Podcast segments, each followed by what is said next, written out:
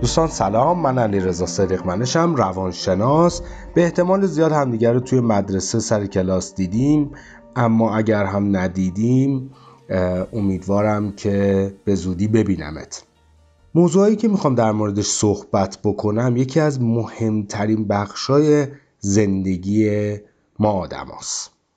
این فعالیت ها می‌تونه به ما کمک بکنه که بتونیم از زندگی اون لذت بیشتری ببریم بتونیم موفق تر بشیم بتونیم کارهامون رو با کیفیت بهتری انجام بدیم. حالا یکی از این کارها می‌تونه درس خوندن باشه می‌تونه پیشرفت تحصیلی باشه اما همه زندگی درس خوندن نیست.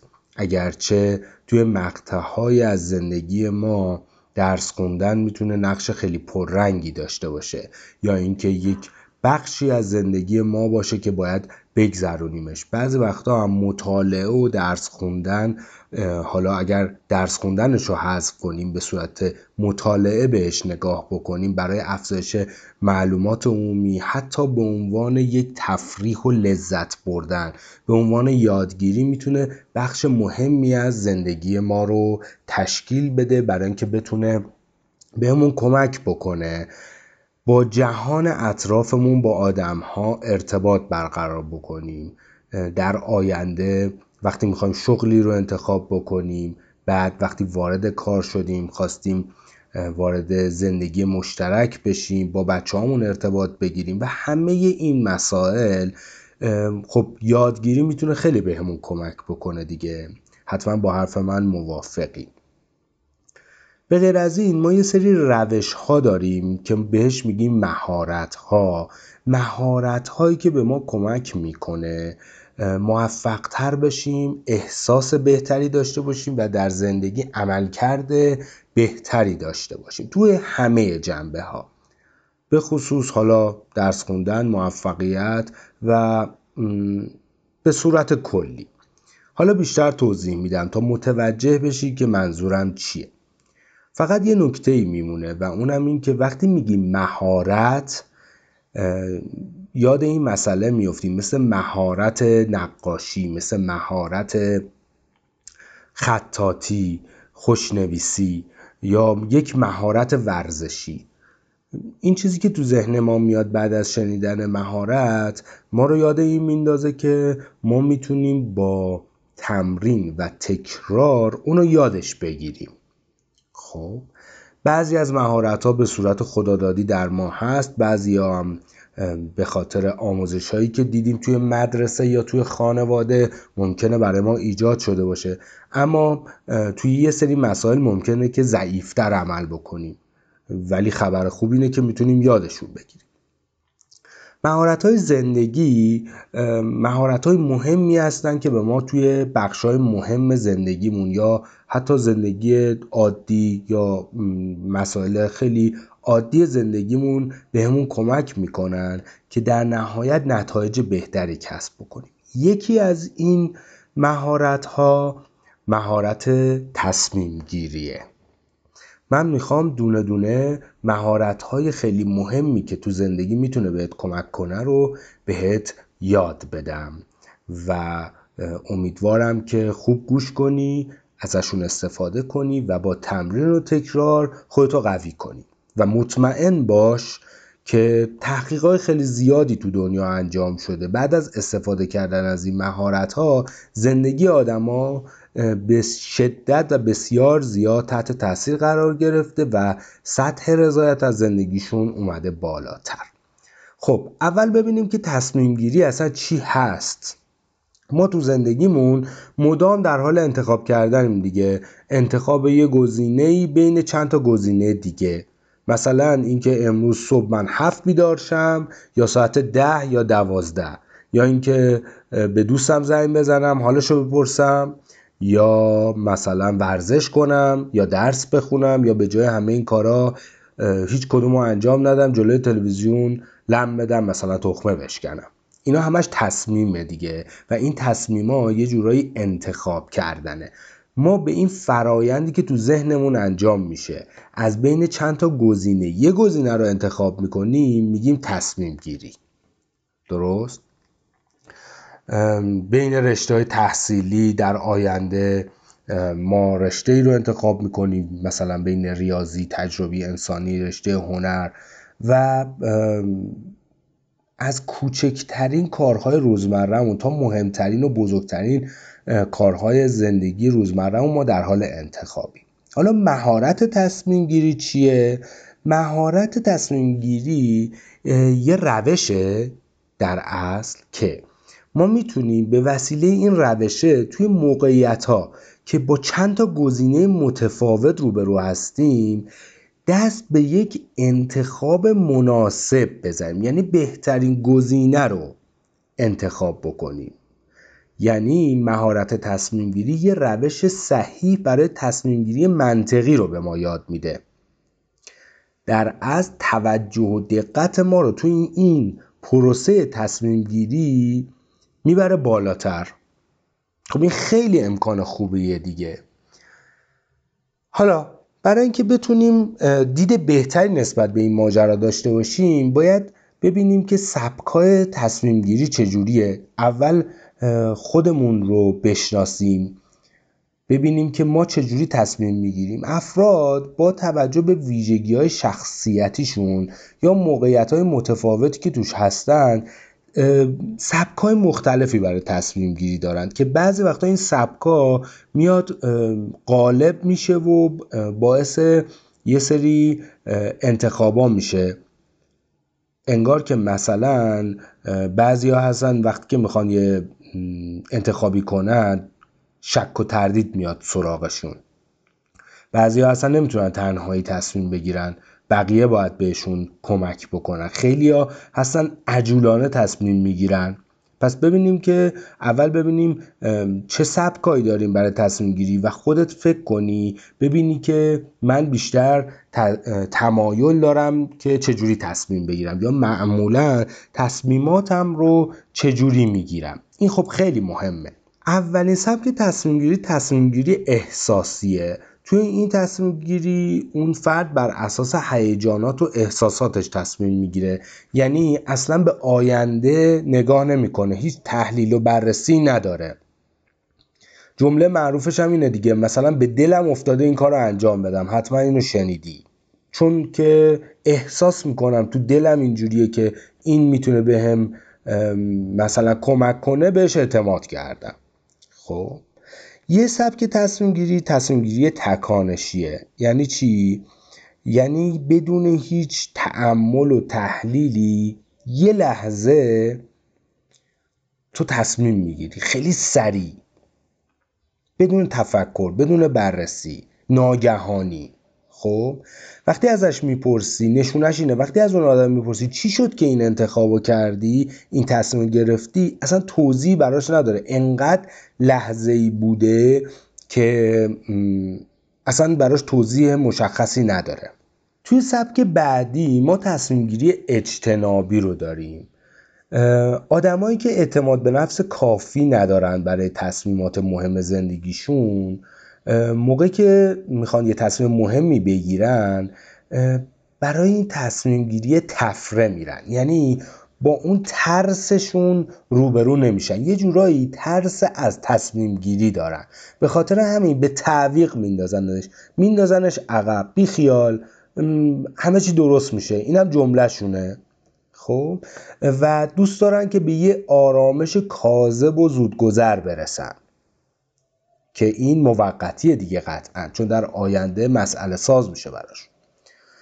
یه نوع تصمیم گیری هم هست به اسم تصمیم گیری استراری وقتی که می‌خوان آدما دست به انتخاب بزنن مسترب میشن سطح این استرابشون انقدر میره بالا که نمی‌تونن تحملش کنن. بعد که بخوان از این شر استراب راحت بشن بدون فکر کردن و بررسی گزینه ها که جلوتر یادتون میدم اولین هدفی که احساس می‌کنن استرابشون رو کم می‌کنه اونا رو از اون موقعیت پرفشار راحتشون می‌کنه رو دست به انتخاب می‌زنن. چون که این تصمیم برای فرار یا رها شدن از اون تنش اتفاق افتاده و از روی منطق و تفکر نبوده قطعا تصمیم درستی هم نیست. بعضی هم وسواسی تصمیم می‌گیرن. یعنی چی؟ موقع که تصمیم گیری دارن انجام میدن بازم اینا هم استراب دارن. اما اینا خیلی ترس از این دارن که نکنه من اشتباه کنم. یعنی ترس از تصمیم گیری اشتباه دارن. به خاطر همین خیلی وسواسی رفتار می‌کنن. انقدر بالا پایین می‌کنن انقدر بررسی می‌کنن. وسواسی دیگه خلاصه. یعنی همه زمان و انرژیشون رو صرف اون تحلیل تصمیمه می‌کنن. به خاطر همین چه مسئله براشون ایجاد میشه؟ خیلی وقتا به خاطر این زمان و انرژیه ممکنه یه سری گزینه های مناسب و به خاطر این تعلله از دست بدن. خب معلومه دیگه نتیجهش هم این میشه که احساس پشیمونی بکنن دیگه.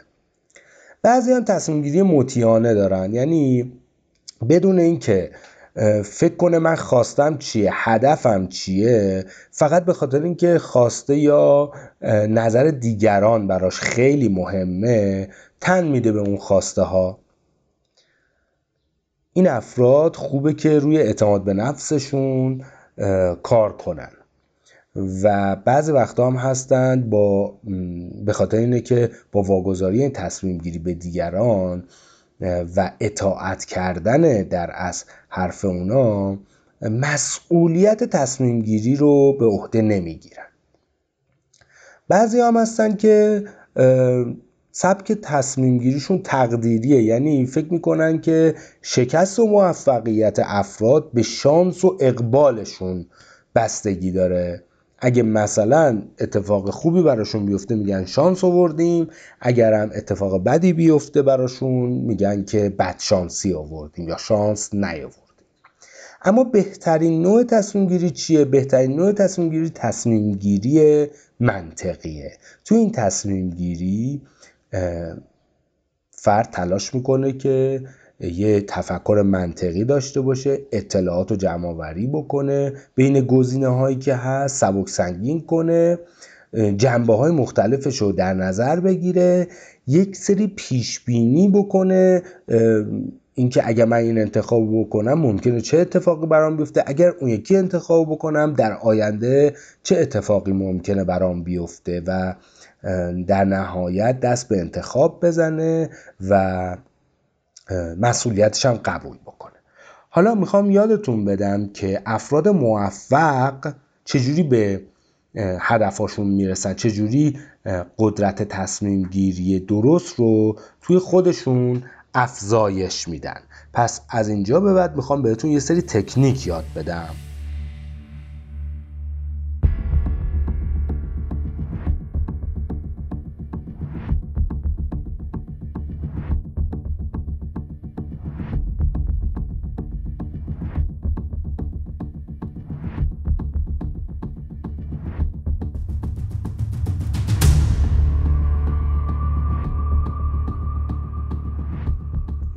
خب حالا که فهمیدیم تعریف تصمیم گیری چیه؟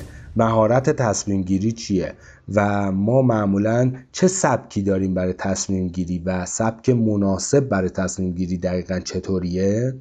و هم سبک خودمون رو پیدا کردیم و هم با خطرهای سبکای دیگه آشنا شدیم که بهمون کمک کنه در آینده یه خداگاهی برامون ایجاد شه. یعنی اینکه بفهمیم من دارم چجوری تصمیم می‌گیرم و آیا این سبک سبک درستیه یا نه؟ می‌رسیم به اینکه حالا چه کارهایی می‌تونیم بکنیم چه مهارتهایی می‌تونیم کسب بکنیم که بهترین تصمیم بگیریم. یکی از بهترین مهارت ها تحلیل کردن مزایا و معایبه. یعنی قبل از اینکه یه تصمیم نهایی بگیری برای اطمینان از اینکه بهترین تصمیم رو خواهی گرفت بیای موضوع تصمیمت رو بنویسی و حتما هم یادت باشه که نوشتن می‌تونه خیلی کمک کنه. چون وقتی که ما تو ذهنمون یه سری چیزا رو نگه میداریم این دقت ما رو خیلی کم می‌کنه. بنابراین بهتره که بنویسیش. خب وقتی که موضوع رو نوشتیم یعنی موضوع تصمیم گیریمون رو نوشتیم یه خط می‌کشیم یه طرف مزایا یا خوبیهاش و یه طرف معایبش رو می‌نویسیم. حالا اگه گزینه های مختلفی هم هست برای هر کدوم می‌نویسیم. این بهمون کمک می‌کنه که ببینیم که اون نتیجه که قراره به ما بهش برسیم چه جنبه های مثبتی داره چه جنبه های منفی داره. و حتما هم باید دقت داشته باشیم که منافع هم لحظه ایمون رو حساب کنیم هم آیندهمون رو. چون بعضی تصمیم ها هستن شاید اول سخت باشن ولی ما, ما رو به یه نتایج خیلی خوبی برسونن. مثل اینکه ما در طی سال درسامون رو بخونیم و که در موقع امتحانا یا وقتی که کنکور رسید عملکردمون راحت تر باشه کارمون راحت تر باشه. ولی اگه نخونیم خب شاید اولش راحت باشیم ولی بعدش اذیت میشیم و خیلی هم زود درس ها یادمون میره. و خیلی کارهای دیگه. خیلی کارهای دیگه هم هستش که ما اولش شاید برامون سخت باشه ولی نتایج طولانی مدت در آینده برامون خیلی درخشان باشه. و برعکس ممکنه بعضی چیزها هم هستش که اولش خوب باشه در آینده برامون مشکل ساز بشه. باید بدونیم دیگه این رو در نظر داشته باشیم که همه این مسائل رو بررسی کنیم. حالا یکی از در از امکانات این تحلیل کردن مزایا و معایب یا خوبی و بدی ها اینه که ما ارزش فرصت رو می‌شناسیم. می‌فهمیم که این فرصتی که در آینده برامون قرار اتفاق بیفته با این انتخاب چه ارزشی داره؟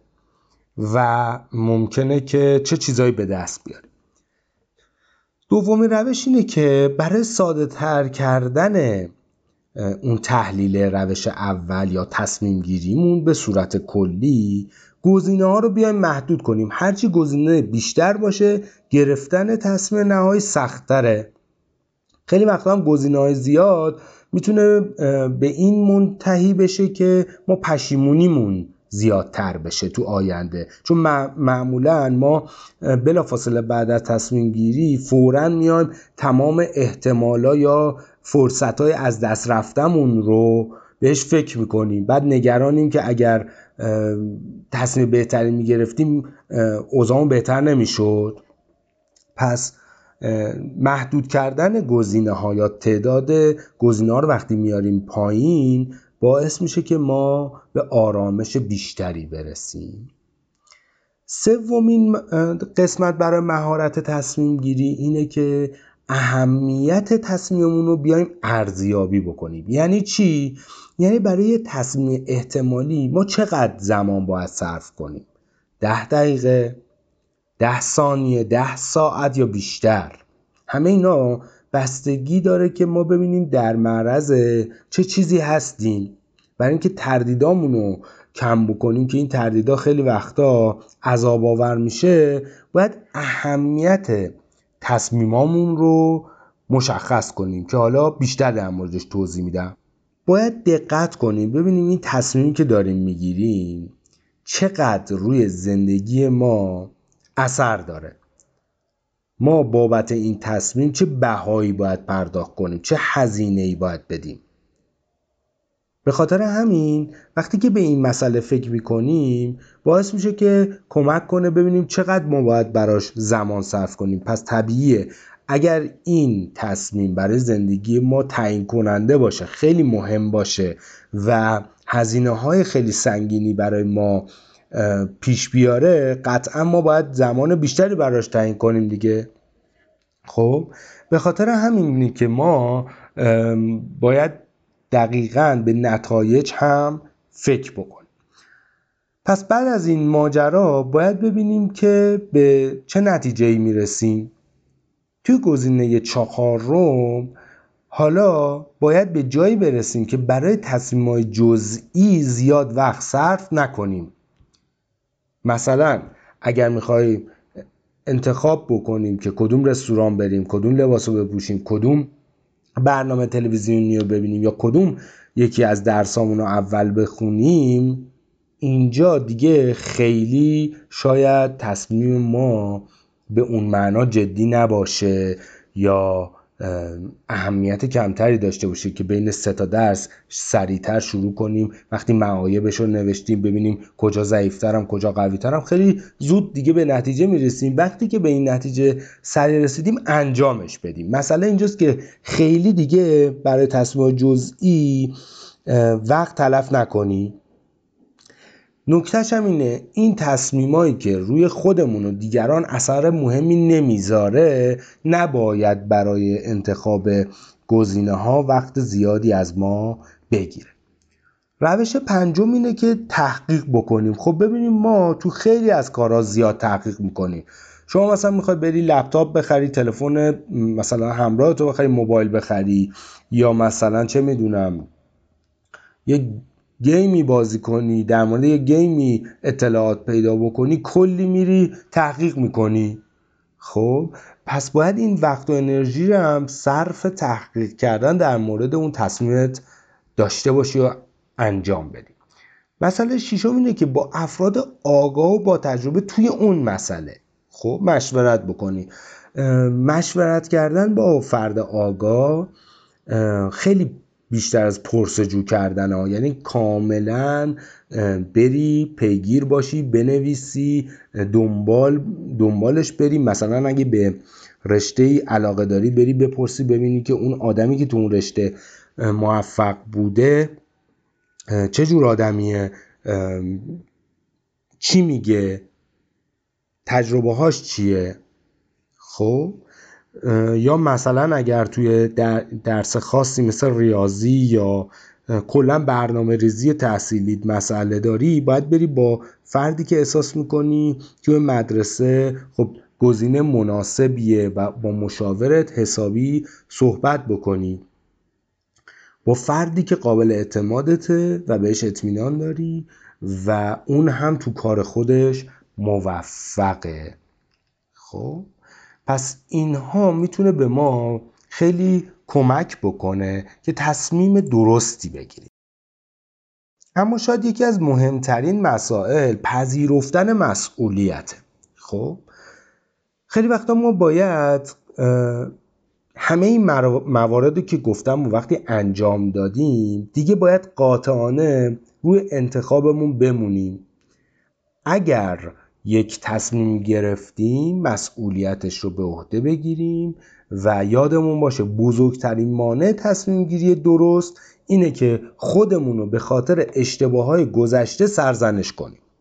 خب اینجوری دیگه زندگی کردن توی پشیمونی و این تشویشه از تصمیم اشتباه باعث میشه که ما توانایی تصمیم گیری سریع و مؤثر رو در آینده از دست بدیم. حالا اگر مثلا تا الان وقت تو تلف کردی یا درسی رو نخوندی یا اشتباهی کردی همه چیز دیگه تموم شده و سرزنش کردن خودمون در اصل فایده ای نداره. بنابراین به جای تمرکز روی اشتباهات و شکستای گذشتت قاطعانه تصمیم بگیر یه سر و سامونی به این وضعیت بده ببین که چه نتایجی برات داره بنویسشون و به گذشته هم دیگه فکر نکن.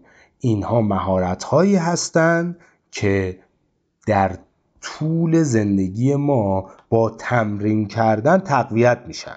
پس مثل یه تمرین ورزشی که برای تقویت عضلات بدن نیاز به تکراره با یه بار دوبار اون عضله به کارایی مناسب نمی‌رسه اینها هم نیاز به تمرین و تکرار داره. انقدر باید تکرارشون کنی که توی کوچکترین مسائل زندگیت اول بتونی راحت تصمیم بگیری و این بهت یک پایه های قوی رو میده که در آینده چه موقع انتخاب شغل انتخاب همسر و رابطه و هر انتخاب دیگه ای تو قوی میشی و مهارتت در از تقویت میشه. برات بهترین ها رو آرزو کنم